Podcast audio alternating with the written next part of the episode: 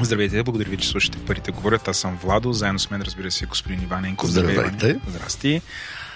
От доста време с Иван, ма наистина от доста време, искаме да направим супер сериозен разговор на тема какво се случва на IT пазара на труда. И се чудихме с кой да го направим. И всъщност се сетихме за, може би, най-подходящия гост по темата. Това е господин Илия Кръстев, или както ние му казваме Илия. А, Илия го каним в качеството му на председател на iBest, а, което е асоциацията за... Инновации, технологии и бизнес услуги. Благодаря ти, Илия. Няма Artificial Intelligence. Няма, макар че iBest, виж как да, добре виж, почва. Да, iBest, най-доброто ли за това отдавна? Илия, много ти благодаря, че се съгласи да си говориш с нас. Quick disclaimer, с Илия сме партньори в компанията Identrix и работим заедно вече почти 13 години. Нали, декларираме го това в началото. А, Илия, припомни на нашите слушатели какво е iBest, с какво се занимава, какви компании членуват там, какви са целите на iBest? iBest е асоциация, която, в която участват компании, най-общо международни компании, които имат а, бизнес в България, т.е. извършват някаква дейност в България. Това са технологични компании от една страна, от друга страна компании, които се занимават с бизнес услуги. А, относително големи компании. По принцип нашата асоциация има критерии, които са на по-големина, т.е. ние по-скоро сме се концентрирали върху компании с над 100 служители и определен оборот и съответно партнираме с други организации, когато става въпрос за компании, които са по-скоро в стартап а, стадии и така нататък. Някъде около 60 компании в момента в асоциацията и те представляват около 45 000 служители в България. Какъв дял от БВП създават тези компании? Ами това е сега, в, както знаете, нали, статистиките по отношение на БВП и въобще свързани с финансовите показатели на компании, така отнема време, докато се докато минат през търговските регистри и така нататък. Към 2021, за когато имаме официална, официална статистика, това са около 5,2% от въртния вътрешен продукт. 89 хиляди служители общо uh-huh. и 5,2% от въртния вътрешен продукт. Добре.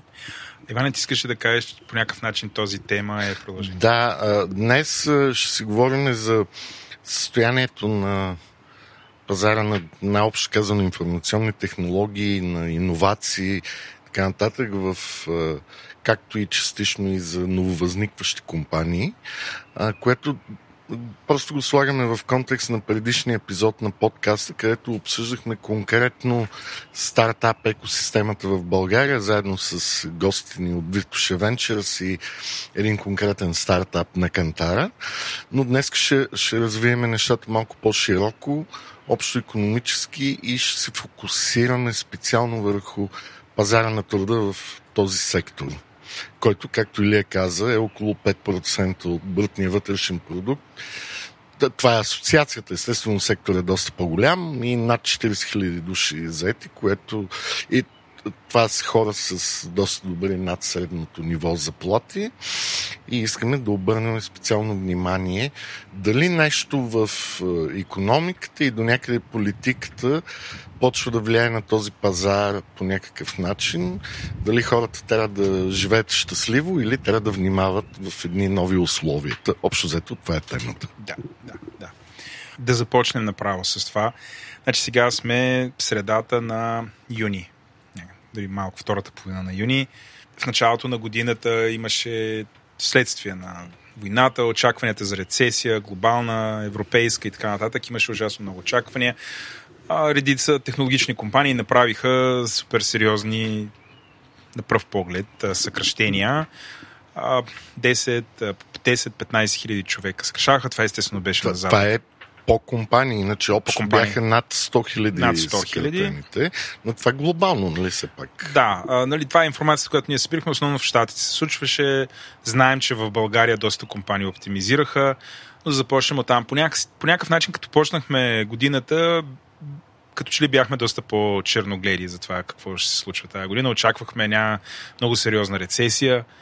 И да започнем там. Всъщност рецесия случи ли се? Нали, аз, доколкото разбирам, е някои държави ще влязат в техническа рецесия. Сега това какво значи? Това да го обясним също.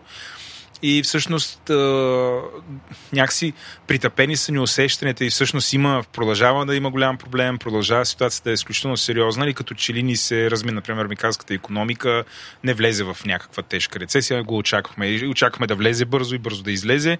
Какво се случи някакси да започнем разговора с а, нали, този макроекономически преглед за средата, къде се намираме в момента част от компании се отърваха, вече не виждаме, не четеме новини, в които IT компании конкретно или който иде да маха, или по-скоро това е рядкост да маха служители.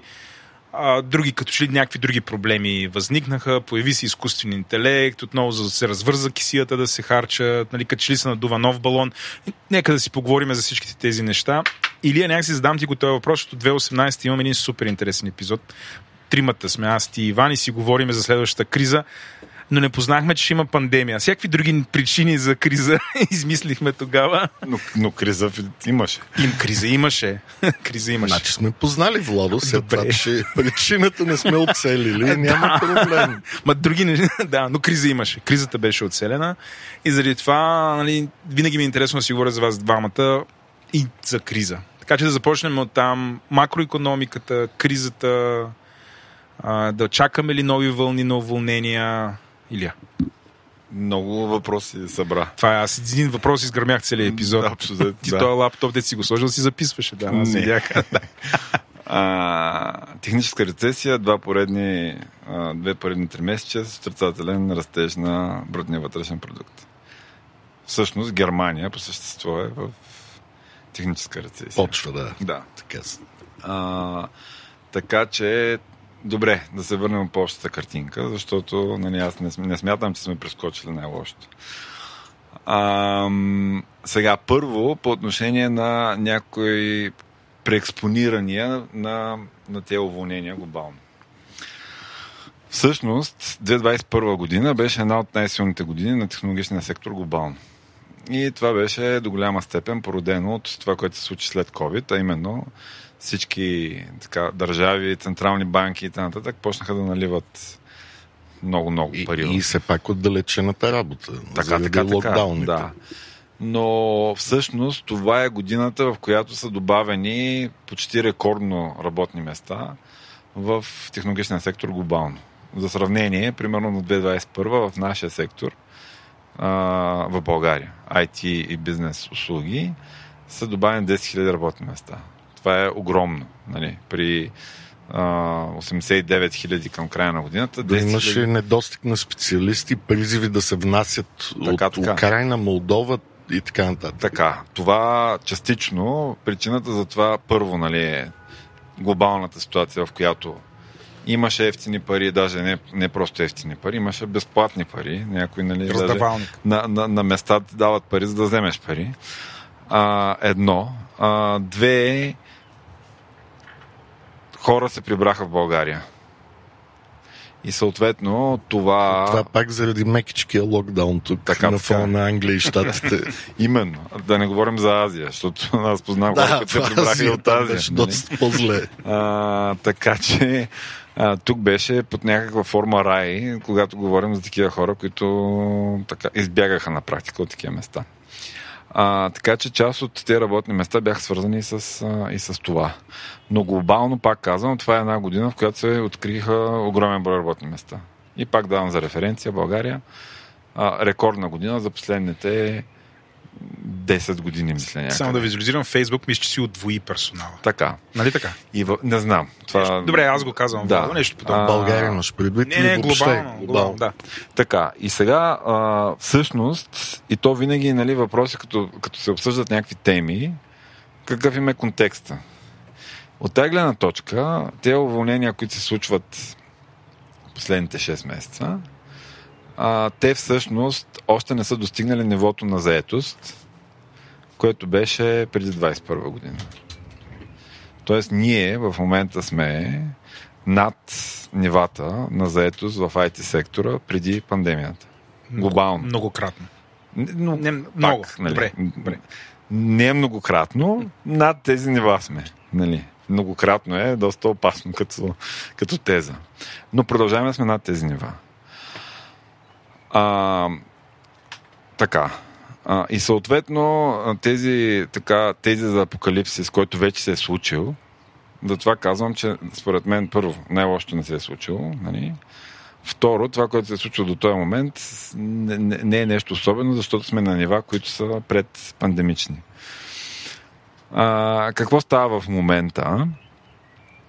А, първо, очевидно голям брой компании и глобално, между другото и локално, нали всички сме наясно, че имаше и продължава да има едно задържане на наемането, две съкръщения на, на хора, позиции и така нататък. Това, когато става просто за глобални компании, в някои от случаите е доста straightforward. Ние това, тези позиции, trial the board ги, ги затваряме. Вие сте един от пазарите, на които това го правим и нали, приключва общо взето този въпрос. Ам, в България 2022 година, защото аз ви казах 2021, 2022 година още нямаме официални данни, но пак са създадени според мен поне още 5-6 хиляди работни места. Нови. Нови, над Нетно тия, говорим. да, над тези 89 хиляди, за които споменах. Тази година, от тези всичките 15 хиляди, които са създадени в последните две години, да са отпаднали 3 до този момент. Това е пак ориенти, ориентировачно. Нали. А, още малко контекст. По отношение на това, България какви възможности имаше в последните години да привлече, да привлече защото Иван ти мисля спомена това, да привлече хора от Украина, Русия и Беларус. Предвид на това, което се случваше като политическа установка в последните две години, България, който мога да кажа, че не направи достатъчно да, не направи, не направи достатъчно а, да помогне на този процес да се случи по-адекватно. Други държави бяха много по-бързи, по-структурирани, с конкретна концепция и стратегия, когато става просто за привличане на такива хора. Значи само да, да ви дам нещо като... Ние в момента, ако привлечем 10 000 души в high-end IT специалисти, можем в зависимост естествено, има детайли от най-различен характер, но можем да качим GDP-то с между проценти половина и 2. Само с толкова малко хора. Само с толкова малко хора. Нали? Защото постоянно си говорим за това как с колко расте България, как ще стигнем а, Западна Европа. Гонването. Да, и, и така, и как от тук малко ще щипнем, от там малко ще щипнем. Казвам ви на straightforward, 10 000 души около процент и половина GDP, ако са в, пак казвам, в, в хай-енда. А, и това едва ли ще има друг момент, в който това можехме да го направим. Още имаме някакъв шанс. Говоря за привличане на хора от Русия, Украина и Беларус. А, с Украина бяхме тотално неорганизирани. Правителството не си свърши работа. Тогава имахме редовно правителство. С чисто сърце мога да кажа, че не си свърши работата. После тръгна тази вълна от Русия, която беше след първите събития и така нататък. Компаниите почнаха да се стеглят от Русия. Знаете, нали? част от компаниите казаха, че няма да оперират в Русия. Изтеглят си хората и така нататък. България е, само за секунда да, да те прекъсна. А, имахме епизод с Делотитуш точно по тая тема за работниците от и служителите от. Русия и Украина. Ако някой нали, иска да задълбае в темата, спокойно може да чуе този епизод, където развиваме тази тема доста по-дълбоко. Но да, истината е, че нямаше да го наречем национална или държавна политика, а всичко беше по самоинициатива на частните компании. Точно така. Значи ние някои асоциации тогава в началото с Украина, в смисъл доста активно се включихме в този процес.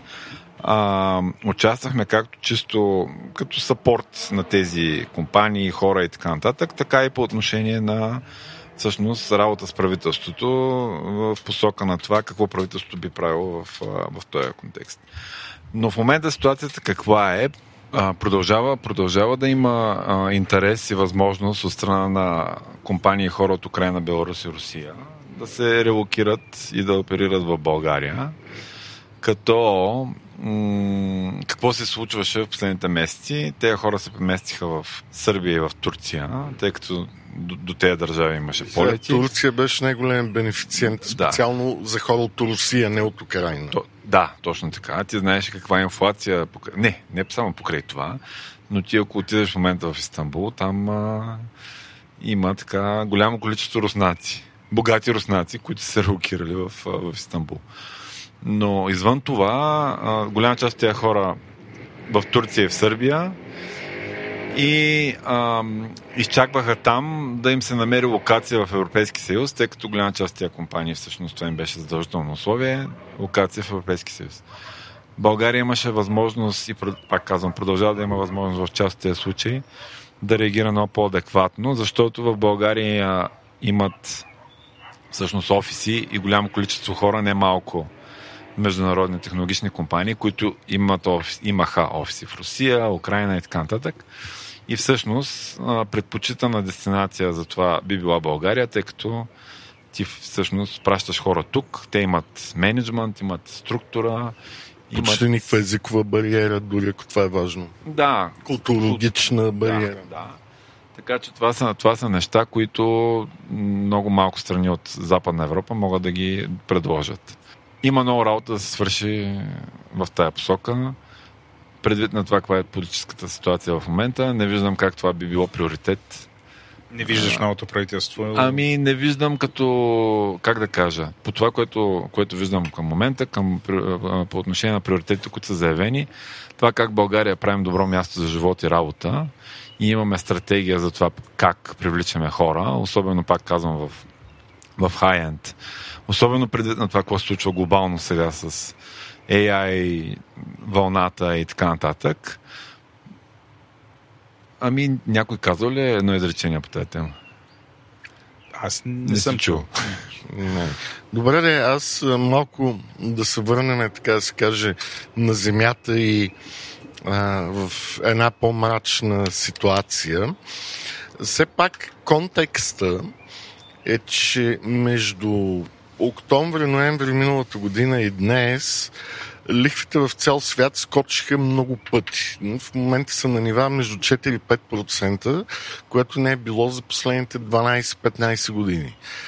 Винаги, когато са високи лихвите и централните банки по някакъв начин свиват тия стимули, които бяха породени от кризата по време на COVID, това нещо както си говорихме в началото, свива масата на тези лесни пари и води до преразглеждане на всякакви проекти, бизнес планове, начин на финансиране и така нататък. Окей, okay Uh, Artificial Intelligence беше новата светлина, както Владо каза, новия балон, който изведнъж засмука всички пари, но какво се случва в другите части на иновативните сектори?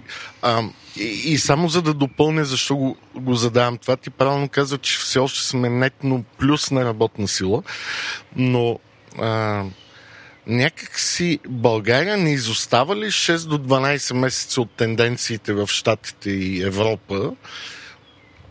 И тук някакси при нас нещата да идват по-бавно и с много по-малка амплитуда и съответно да растат по-бавно и с по-малка амплитуда.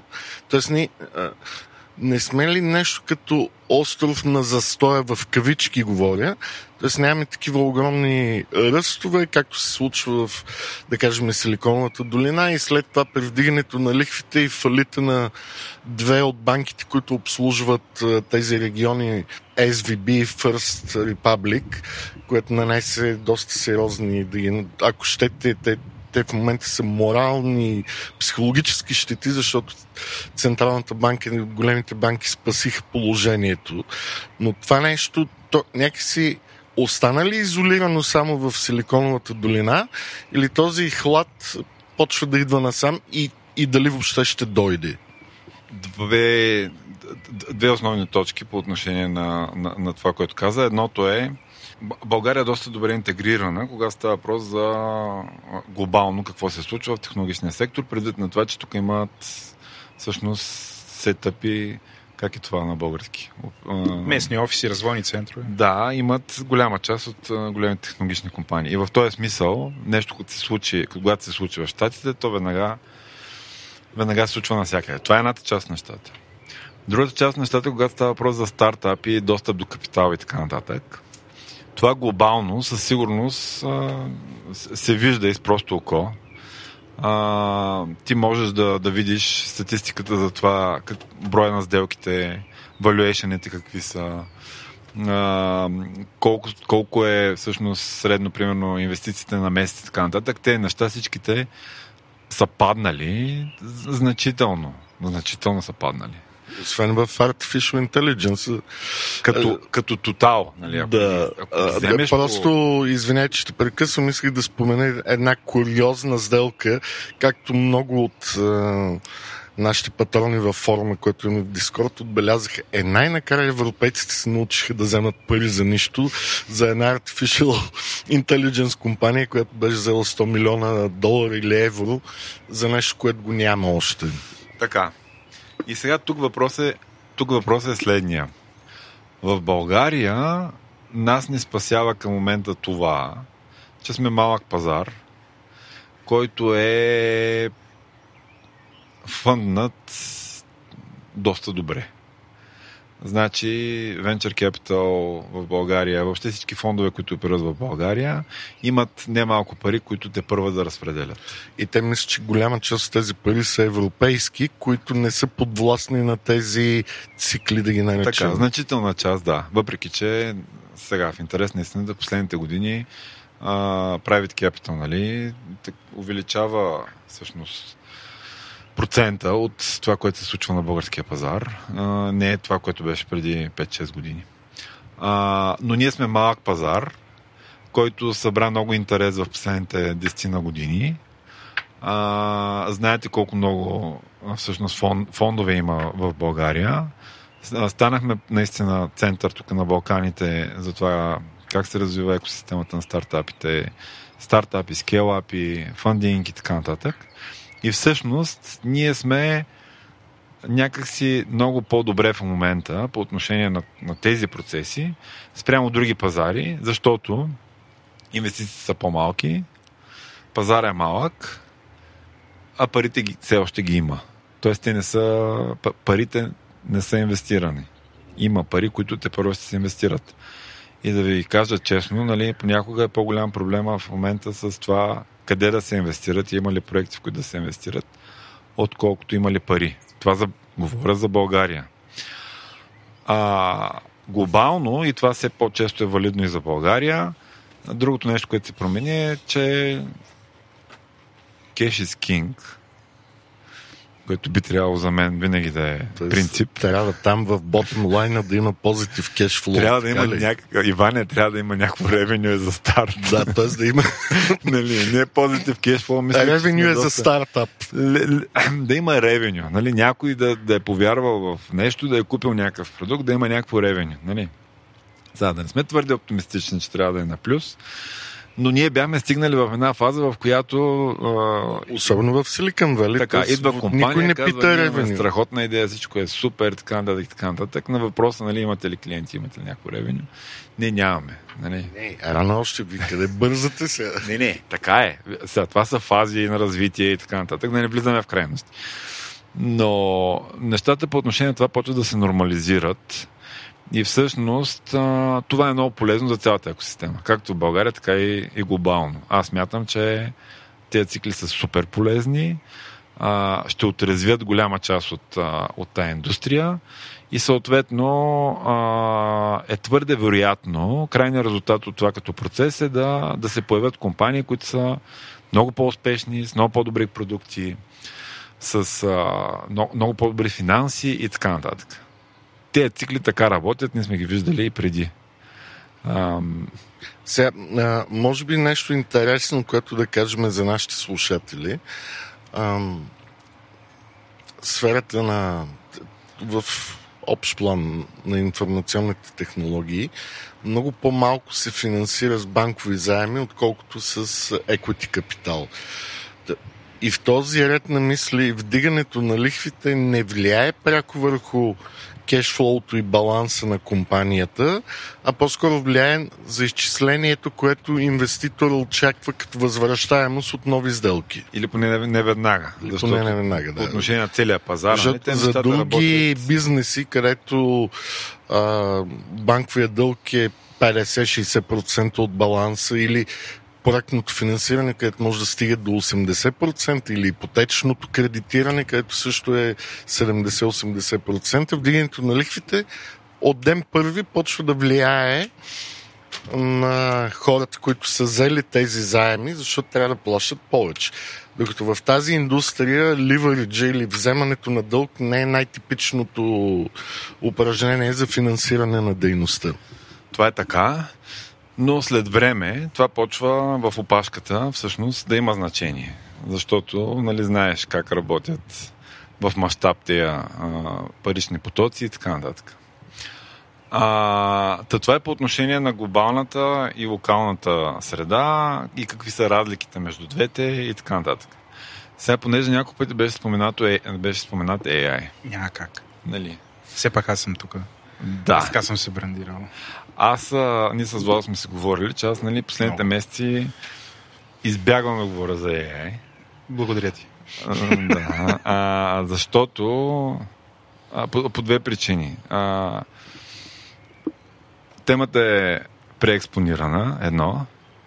Всеки, който нещо е чул от някъде и така нататък, има мнение и то е доста така категорично, крайно и така нататък. Нали? То варира от всички ще умрем. Да, малко като блокчейн е ситуация. Да, ми горе-долу е същото. Да. А, а, а, виж как историята се повтаря.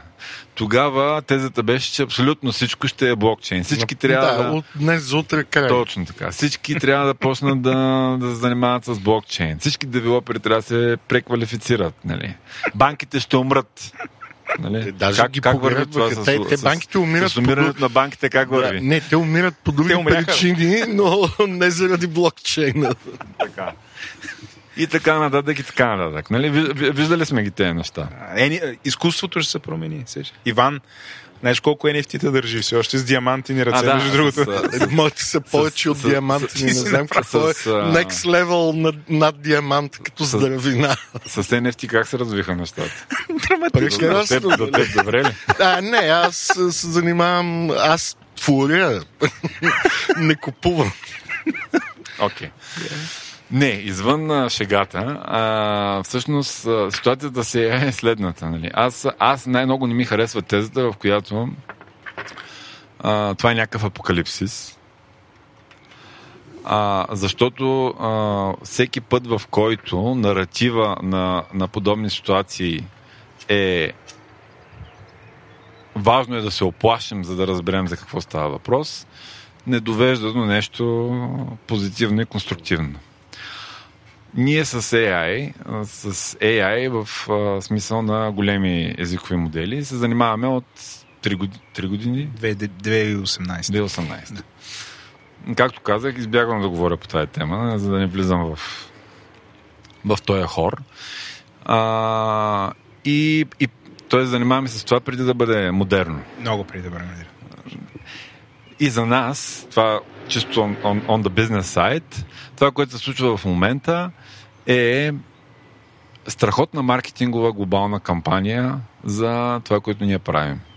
В този смисъл, мен, чисто the business side, това, което се случва, страшно много ме удовлетворява. Защото ако преди година и половина Тогава се листва и на борсата. Има време, има време.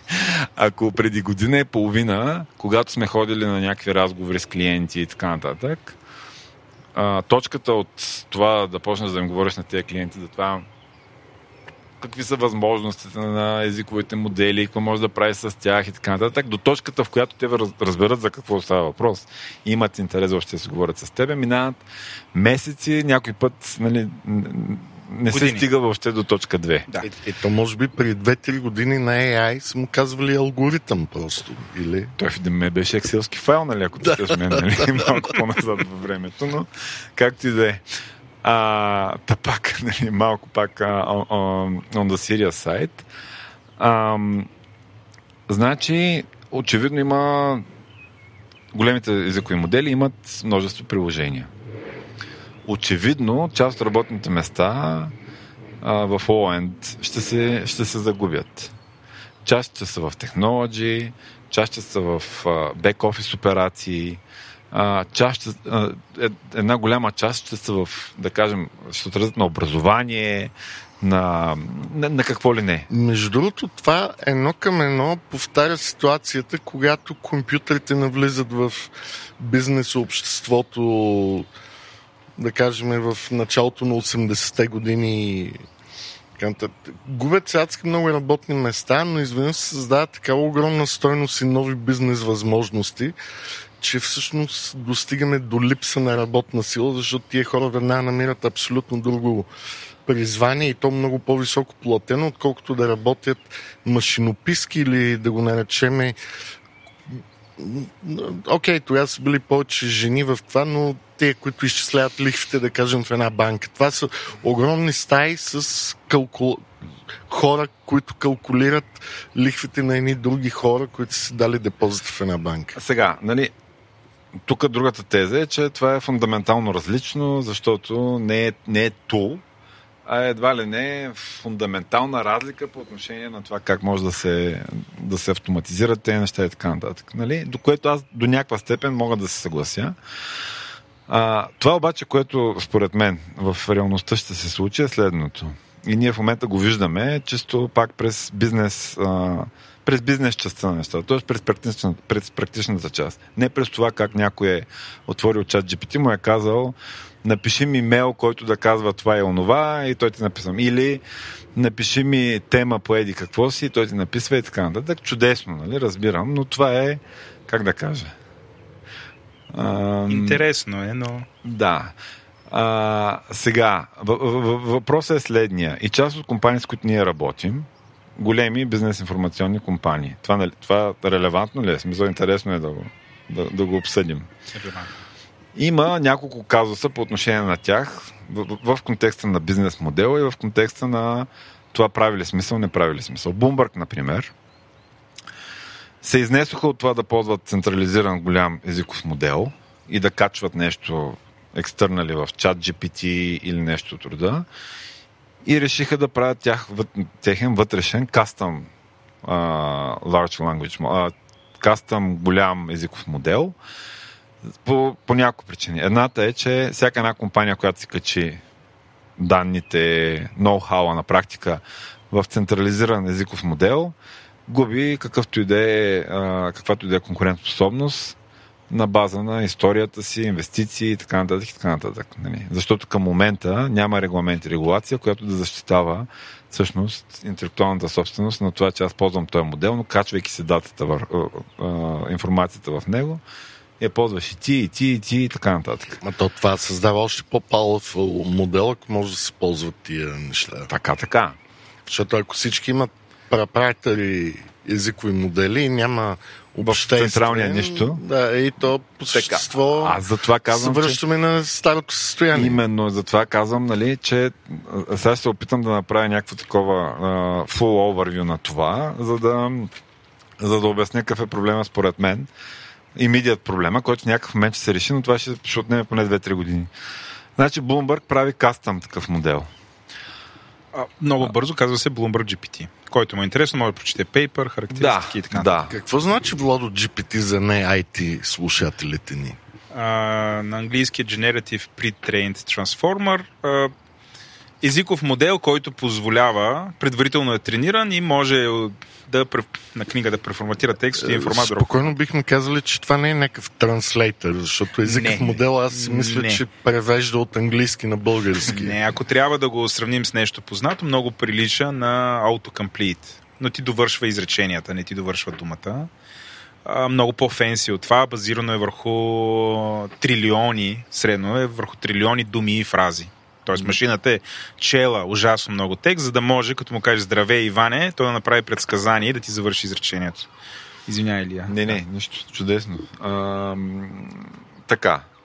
Bloomberg прави вътрешен кастъм large, а, голям езиков модел. А, защото не иска да бъде, т.е. не иска, не иска всъщност да, да загуби конкурентоспособността си и иска да се съхрани копирайт и така нататък. Така нататък. Медиите, както знаете, последните няколко години, по принцип, все по-голяма част от медиите слизат от, от веб като free content. Нали, Financial Times, Dow Jones и така нататък. Предвид на това, че тези модели отдавна не работят и те не могат да се издържат само през адвертайзинг. И голяма част от този контент е behind, а, зад... А, Paywall. да. Да, да, да, аз това ще я кажа, но се чух на български. Нямаме, нямаме добър Да, окей. Абонамент. Да, зад Окей, момент. така става. Окей. Което е друга чудесна българска дума. А, което всъщност, когато всеки е паблишър, нали, това също е нещо, което се случва последните години, бариер to entry, т.е. бариерата, която ти трябва да прескочиш, за да станеш паблишър, нали, представи си я преди 20 години каква е била, ти много добре знаеш. И каква е в момента? Тя е стотици пъти по-ниска тая бариера. На мен ми трябват 1000 лева и от утре имам сайт, примерно, и почвам да публикувам. Да, ма, Ти ще си премиум е издател с 1000 лева. Паблишер на нивото на клюки пред входа в махалата. Така, така. Ами, Смисъл и- обаче, сега, next face. Представи си, че имам, че ползвам голям езиков модел. Нали? Това е изведнъж от клюки в махалата. Нали? Аз всъщност на база на всичко, което имам онлайн, мога да почна да генерирам статии през такъв голям езиков модел и с 1000 лева да направя сайт, в който да му кажа, генерирай ме по 30 статии на ден. На най-различни теми. Няма никакво значение. Нали? Аз съм паблишър. Ще вляза в, а, нали, в а, Google AdWords, ще почна да пробвам да качвам реклама и така нататък. Това вече сме в ситуация, в която последните години валюто на адвертайзинг онлайн намалява, бизнес моделите Брутално, се чупят. защото- Така, бизнес моделите се чупят. Голяма част от, от, от, от, от паблишерите, които искат да запазят бизнеса си, искат да, да, да останат релевант, излизат зад, а, paid, а, зад, зад paywall и съответно, всъщност, спират да се борят с, а, с адвертайзинг, нали? да, да се конкурират на база на това, кое по-ефтино може да даде адвертайзинг. От другата страна, все повече такива по-малки паблишери, които са бързи, без а, разследваща журналистика, без проверяване на фактите и така нататък, така нататък, са наситили онлайн пространството. Нали? И това е преди чат GPT. А преди големите езикови модели. Точно. Сега да си представим какво се случва след големите езикови модели. Нали? Контента, който е генериран, се умножава няколко пъти. Не през, през хора, а през това, което казахме. Генерирайме такива и такива статии.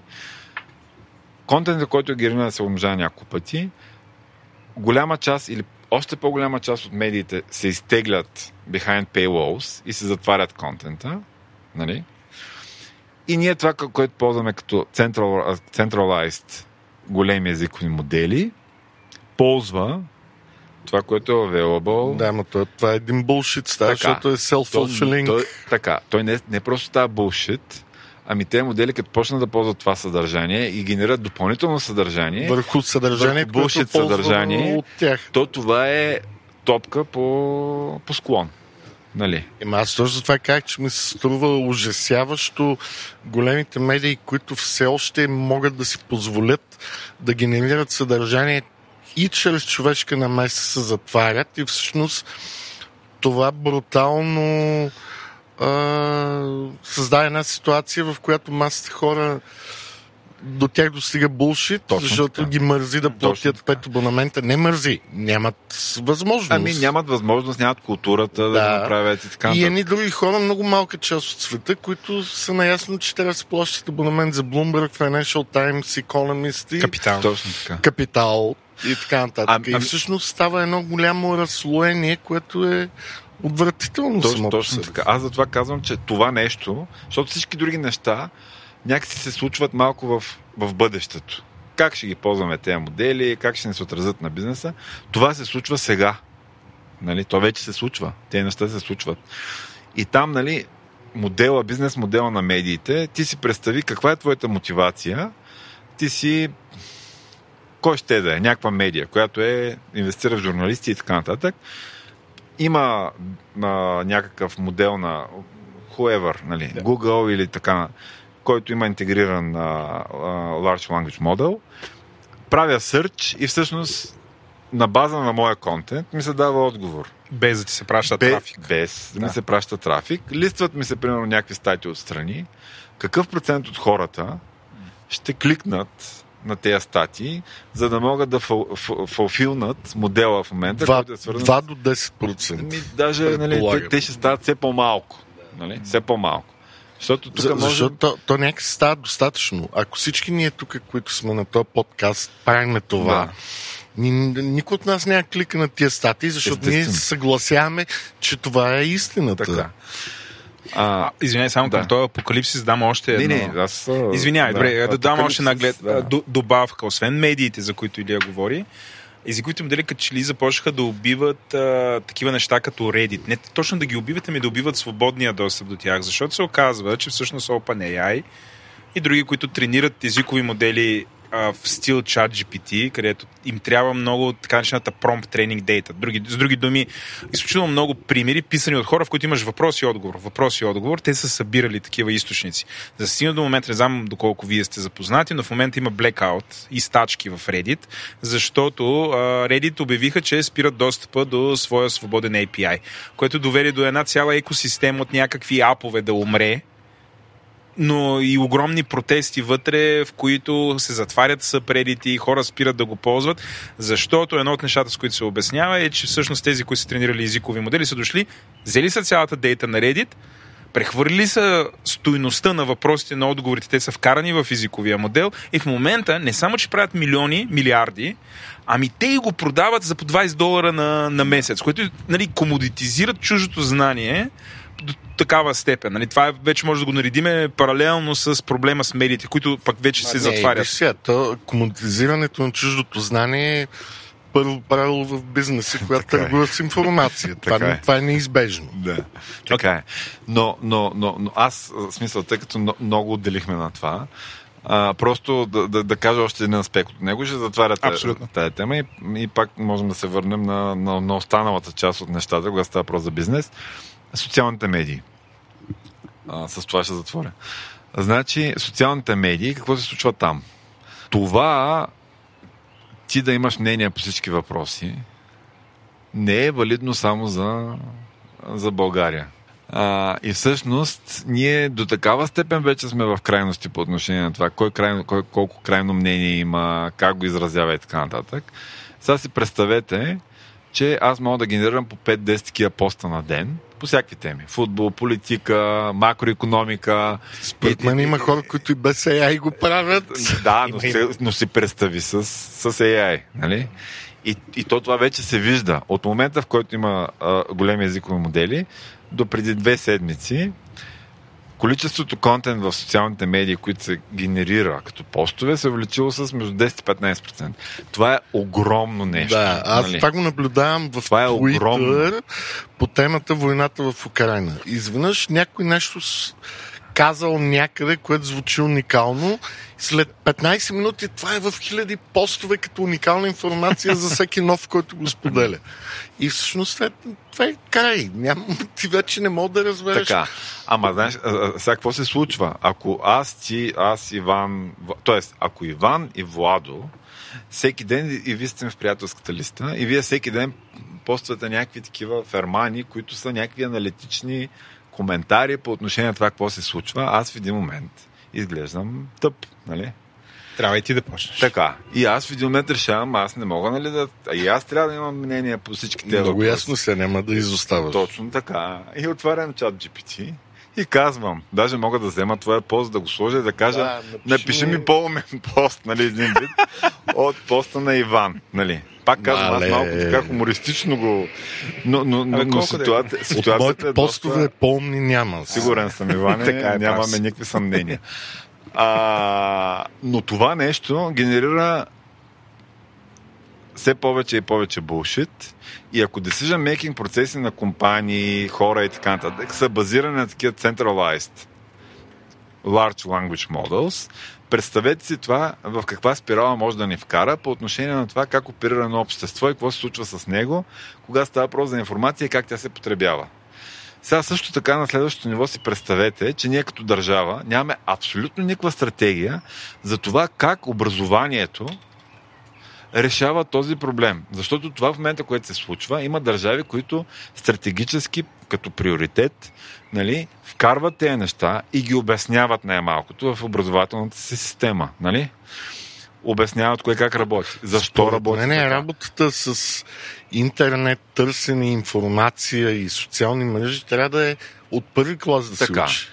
Така. И сега, нали, то, то, се дига на А, степен а тук какво правим ние като родители? Не казваме на децата не дей, защото... Така, не- ние им, сега аз съм, нали, че, да си призная, аз се опитвам, примерно, дъщеря ми да я вкарам в тези неща, но от друга страна, примерно, и слагам ограничения на скрин тайм и така нататък. Нали? Мисля, на токените, които мога да обработва в чат GPT. не, не, до там не сме, до там не сме Не, още стигнали. не си достатъчно. До там не сме стигнали.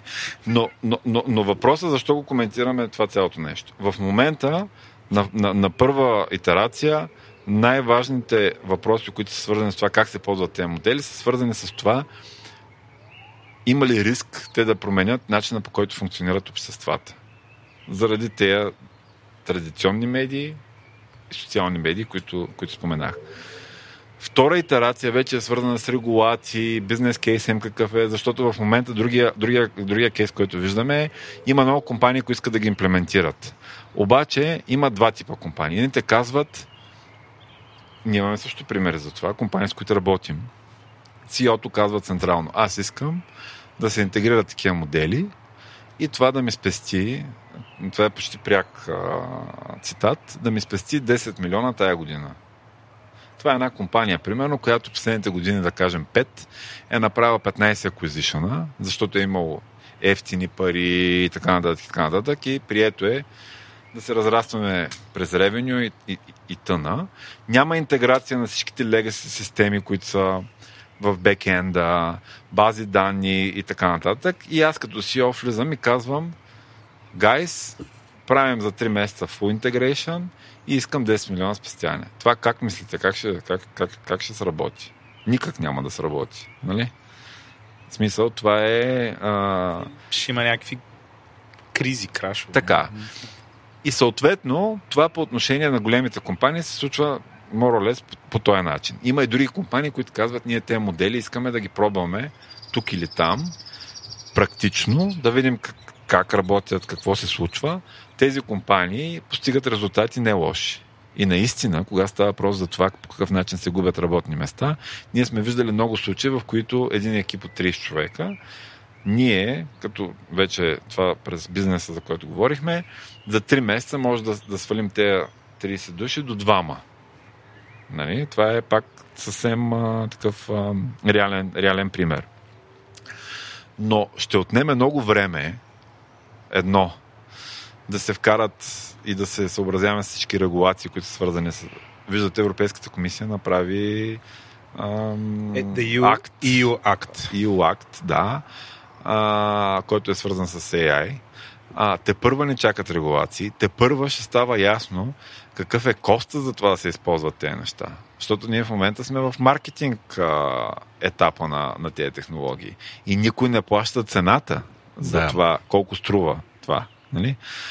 А, да не се окаже в един момент, че аз ако имплементирам централен такъв модел, който в момента ми е 20 долара per юзър или... И изведнъж да имаш И след 200 една милиона година- търговски Така, дела за марки и интелектуална и след една година да, не, да, да си фалирам компанията за това, че не съм могъл, не съм направил необходимото, за да се хеджирам риска по отношение на това, ползвам, как го ползвам и така. Сега, след всички тези неща, моята теза по отношение на, A- на AI и на AI е нещо, което си говорим пак към 10 години. Тук разликата е Large Language Models, нали? Пак да уточним. Това е новостта, нали? което също не е новост, но anyway. А, това е огромна, огромна възможност за това света и хората, които работят, да вършат много по-смислени неща. Ще е огромно бизнес opportunity. Много големи, много компании ще имат супер, супер позитивни резултати от това. Много компании ще са on the receiving end. Тоест, има и рискове за, за голяма част от компаниите, има и много, много големи ползи. Но може би най-големият дисклеймер е, ако имаме адекватно обучение по темата, за да може Така. това нещо да се ползва И, и, и тук идваме. Качествено. Да, идваме на темата, защото ние можем да. А, а, да си говорим нали, за философски неща, свързани с а, социални медии, с, а, с приложения, с регламенти и така нататък. Но всъщност въпросът е, че в момента се случва а, наистина нова, индустри... нова индустриална революция. Тя не е индустриална, очевидно. Нова, аз се казвам, knowledge революция. Нали? И всъщност в тази революция държавите, които имат стратегия по отношение на това как действат в тази среда, ще са държавите, които няма да си говорим за това. Ние достигаме ли като GDP нали, приближаваме ли, пак те се отдалечават и ние винаги сме догонващи, или имаме някакъв, някаква възможност за фундаментал leap, който не е просто настигаме ги с една крачка лека по лека. Ма, виж, или аз може би не знам дали правилната дума е либертариански поглед или там както се казва, не съм специалист в тия термини, но, но аз имам една така теза. Ако самите частни компании не направят така, че да обучават хората по тая тема, няма как да разчитат на държавата. И ще кажа защо. Тоест, естествено, нито им е в бюджетите, нито във възможностите на частните компании да провеждат чисти обучения.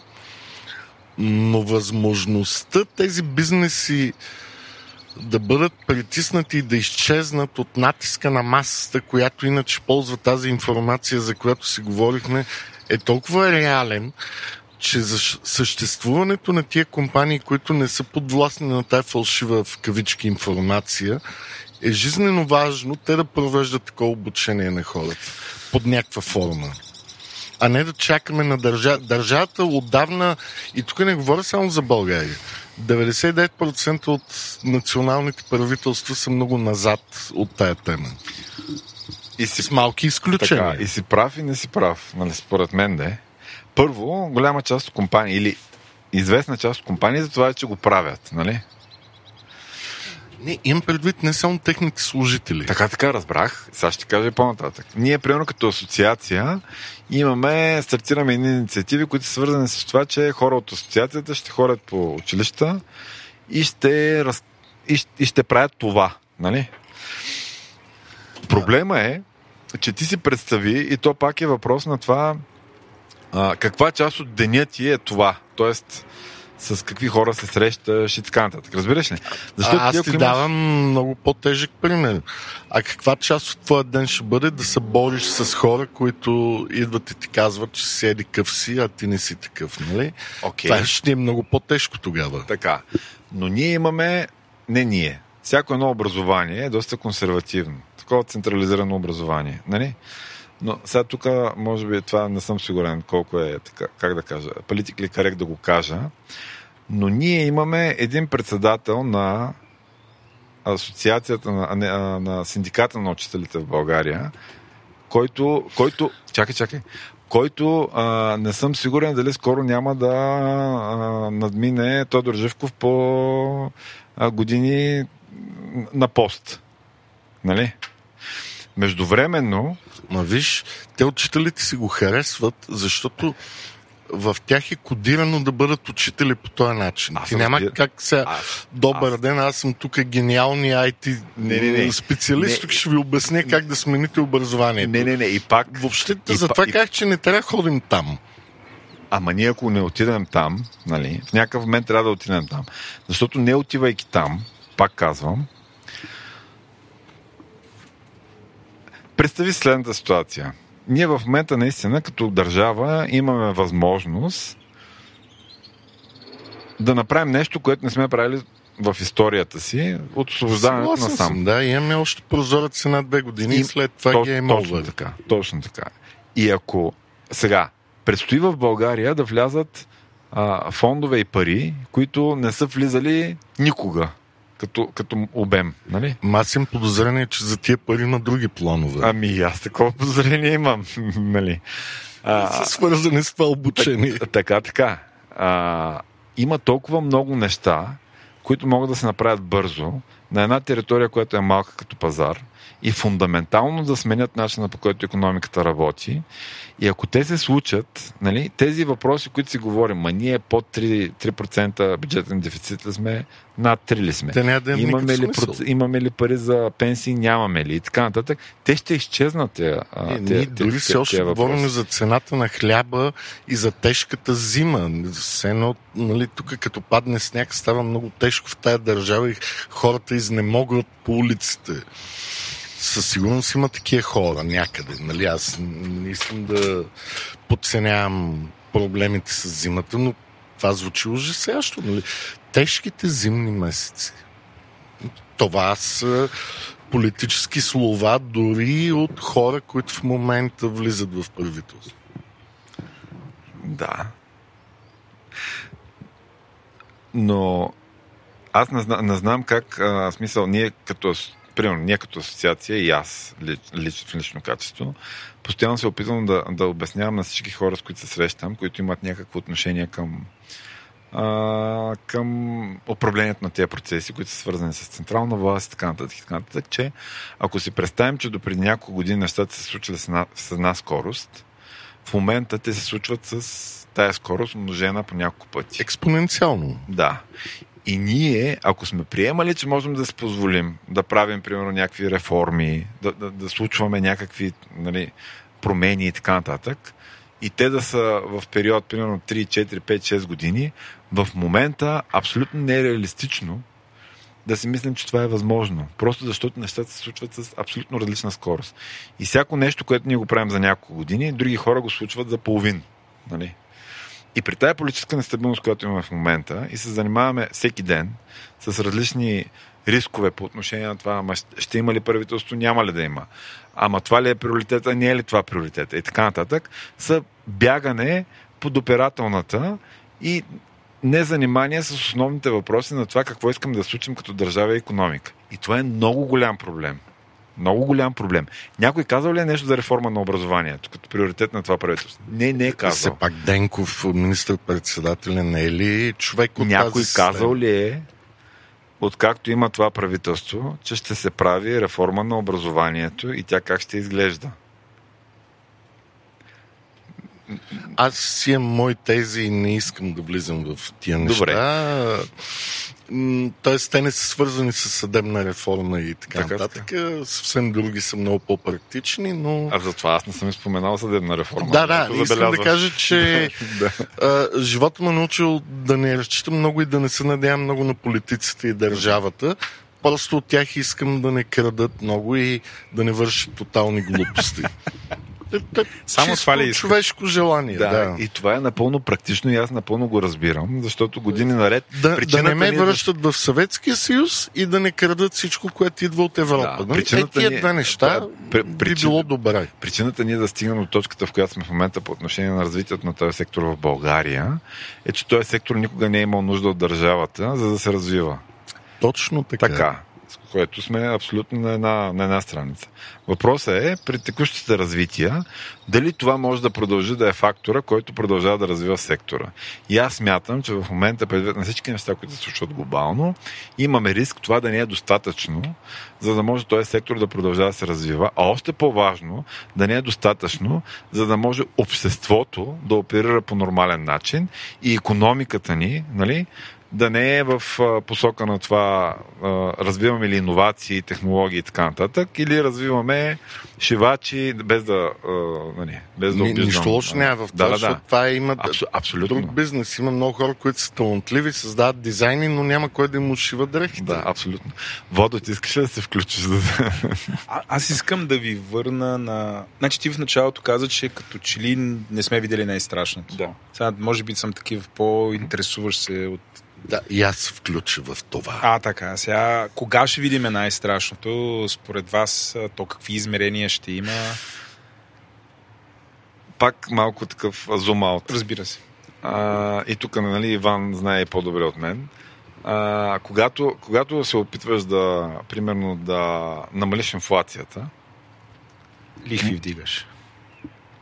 да намалиш инфлацията, монетарната и фискалната ти политика трябва да са, някакси в една посока да вървят, за да можеш... Не винаги. за да не стават тежки да, да, да. кризи, но горе-долу. нали? но горе-долу така. Какво значи това? Нали?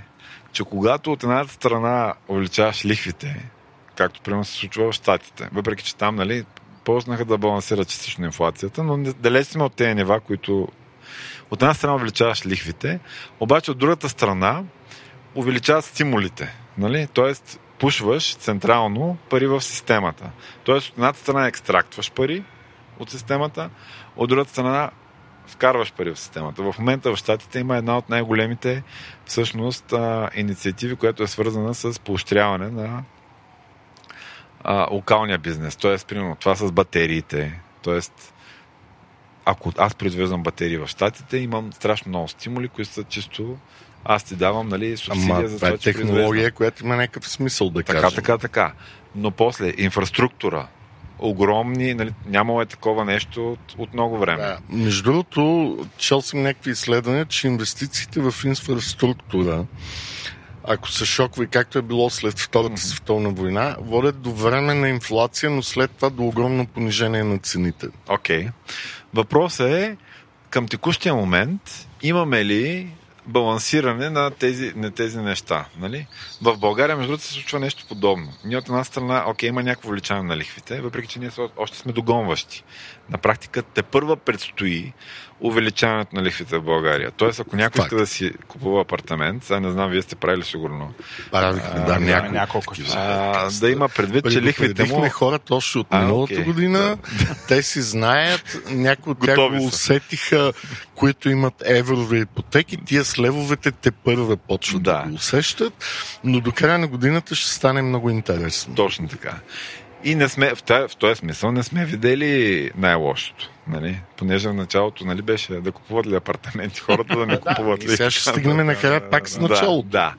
А, но ние пак и, и по отношение на това в България сме последния начин. Значи от една страна лихвите ще увеличават, от друга страна в България ще се налеят, както казах, пари толкова, колкото никога не са се наливали. С всичките тези на куп, иначе общо да, да, да, на куп, съюз на са куп, много. на куп, на куп, на куп, на куп, нали. А, последните две години, нали, голяма част от а, оперативните програми бяха на пауза, нали. А, после плана за възстановяване и развитие. Пак ще цитирам едно изследване. Покупката на имоти в кеш в големите градове има абсолютно правопропорционална връзка с краденето на еврофондове. Кой го е правил това? Иване, това, а, как да кажа, а, Имам факт предвид- чек има ли по отношение на тази, на тази Факт чек съм аз. Е, значи Тоест, е аз съм контент провайдер в случая. Да, разбирам. Не, не, Добре. абсолютно е така, защото нали, трябва да има нетен приход от някъде, за да имаш нетно Да. харчене в кеш. Да. И, и чисто на макро ниво то е ясно как се получава няма как, ако другия голям приход на чист кеш е от е, експати, които работят Да, в да, чужбина. да. Но ако това е относително стабилно в годините или расте с темповете на инфлацията, но единственото нещо, което се променя е еврофондовете, които са освоени, има пряка връзка с цените на имотите, които сделката Да. се изповядва в, в кеш. Не, не в кеш, в, в турби, а плащане без банков кредит. Да, да. А, значи тук по отношение на, а, на тая част, която е, бях почнал с Зумалта и това какво ни чака. Нали? Това беше, връщам се Да, просто да, по същество. А, чака ни допълнително в, България. Допълнително увеличаване на лихвите преди края, до, до края на годината. Едно. Което със сигурност ще доведе до а, предизвикателства в реал а, сектора. Нали? А, друга част от реал естейт, всъщност друга част от имотите в България, които са свързани с а, офис спейс, също, също, и в момента имат предизвикателства, предвид на това, че очакванията, че хората ще се върнат на 100% в офисите, някакси не се сбъдват. Нали? Сега, това, кое е по-добре или по-зле, можем съвсем отделна дискусия да Това е водим по този въпрос. Цял епизод. Но фактологията е това, че колко време вече след COVID продължаваме голяма част от офисите да стоят празни. Те първо в София ще излизат нови офис сгради и така нататък. Това е свързано с банковата система и кой какви кредити има за да строи офис сгради, резиденшъл сгради и така нататък. Празна офис сграда на 7-8% лихва финансиране е красота. А, така че това са едни предизвикателства, които ще трябва да видим как а, хендълваме като економика, защото те имат отношение към стабилността на финансовата, на банковата система и в крайна сметка стабилността, това економиката как се, а, как се развива. От друга страна, те първа, сега реалността е, че те първа в България, преди да почнем да а, печелим работни места нови, ще загубим работни места в следващите два квотера. Нали? Сега, в момента това, което се случва е, че ако видите статистиката на работни места, които са по а, интернет сайтове и така нататък, те са намалели в някои от случаите с 60-70%. Не преувеличавам. Кога става про за технологичния сектор. Тоест, лекенко хлад се усеща. Ами, вижда се често като на, на, на статистика. Тоест, виждаш го това.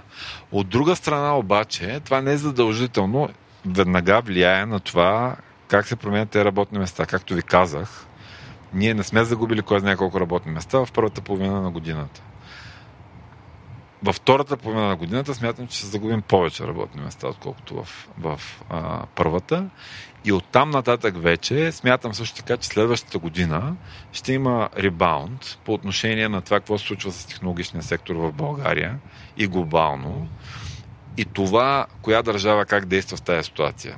Фирмите, организациите и държавата ще има значение за това, кой с каква скорост се връща в, в growth phase. Добре, значи тогава организации като вашата трябва да създадат много силно лоби, за да бутат нещата горе-долу в правилната посока. Ами... Не да променят политиката на да. държавата, поне да няма големи простоти. Това е, това, е, това е и целта, защото рисковете са твърде много. И ти знаеш, че когато парите са много, рисковете стават най-много, всъщност.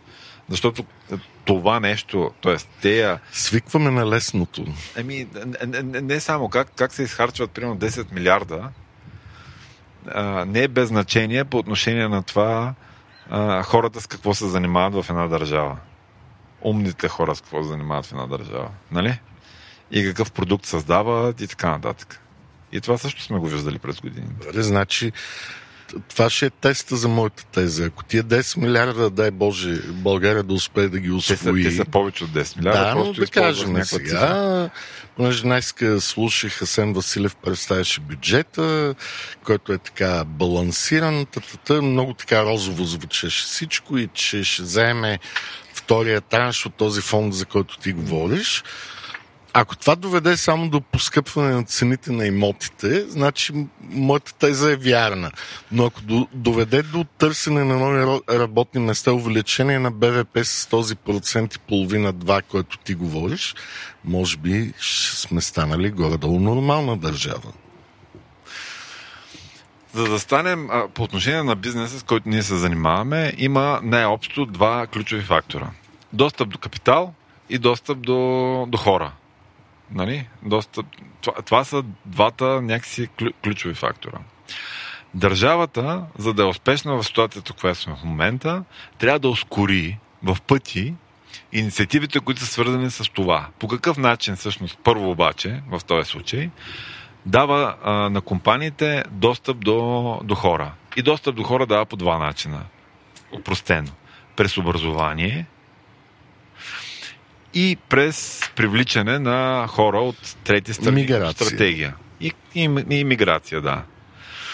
Достъп до, а, до фандинг има най-различни неща. Аз пак, пак казвам, че по-скоро това е по-малкият проблем в момента, защото борбата ще продължи да бъде за това, ние привличаме ли хората, които ни трябват и задържаме ли ги в България. И България място добро ли е за тяхния живот и работа? Добре, не, ама представи си, че имаше да го наречем, синдикат на IT служителите, които сега са на великолепни заплати и те ще кажат Побихаме тръпки само от... Илия, извинявай, нали, аз сега тук съм на 10 000 лея нетна заплата, плюс бонуси, масажи, не знам си какво, ти сега тук ще ми Това кажеш... между другото с масажите почна да отпада. Да, да, сигурен съм, защото това беше...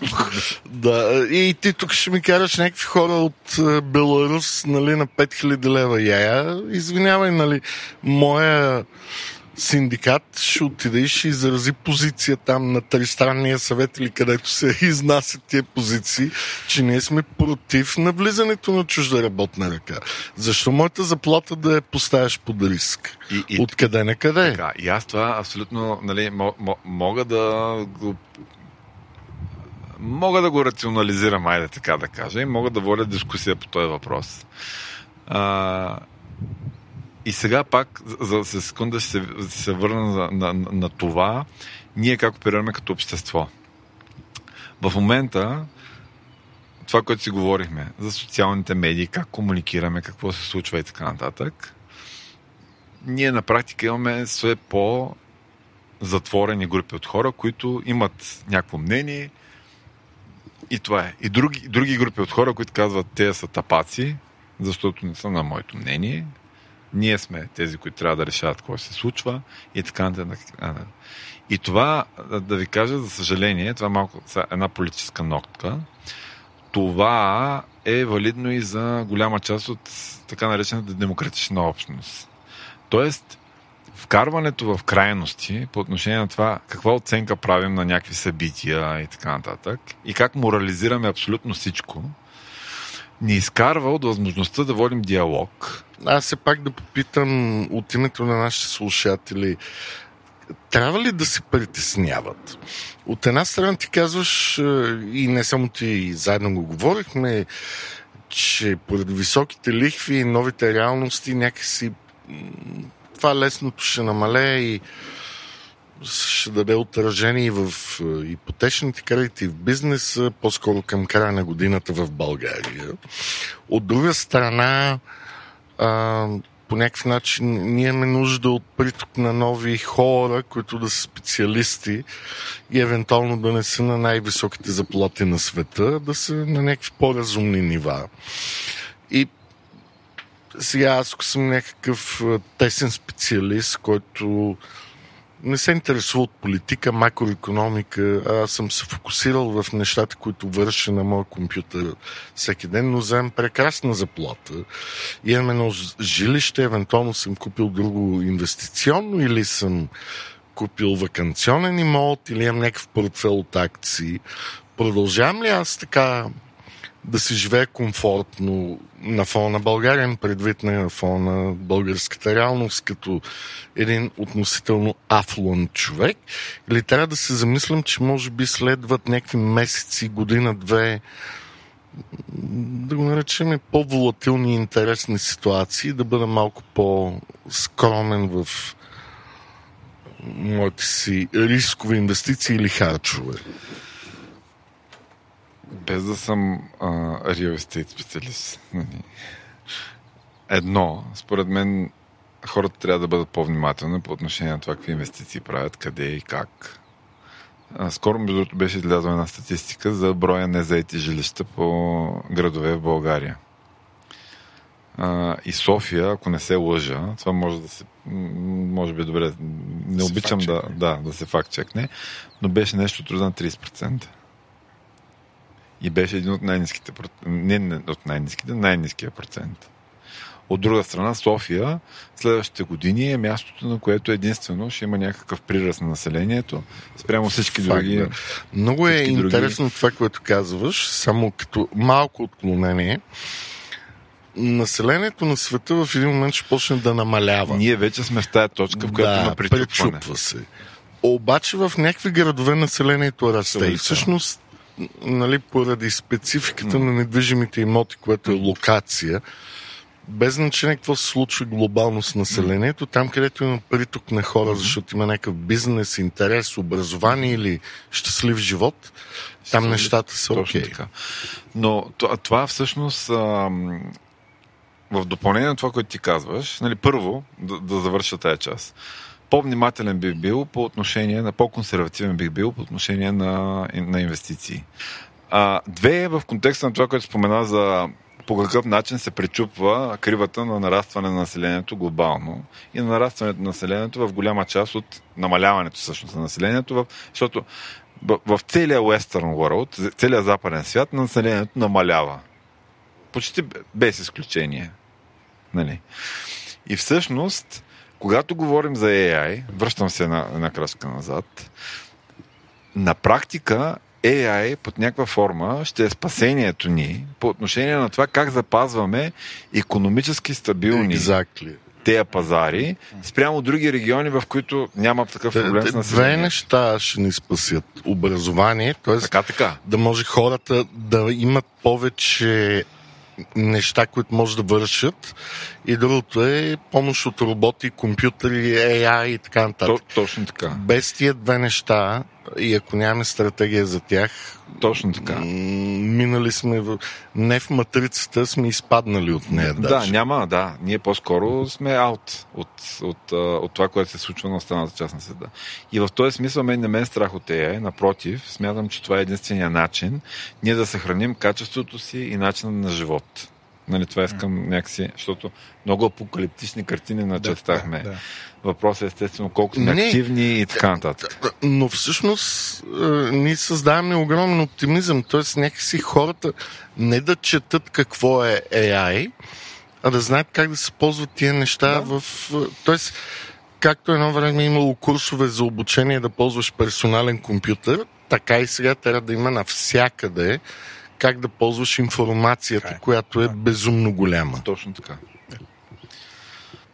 Добре. Ами, Лия, много ти благодаря.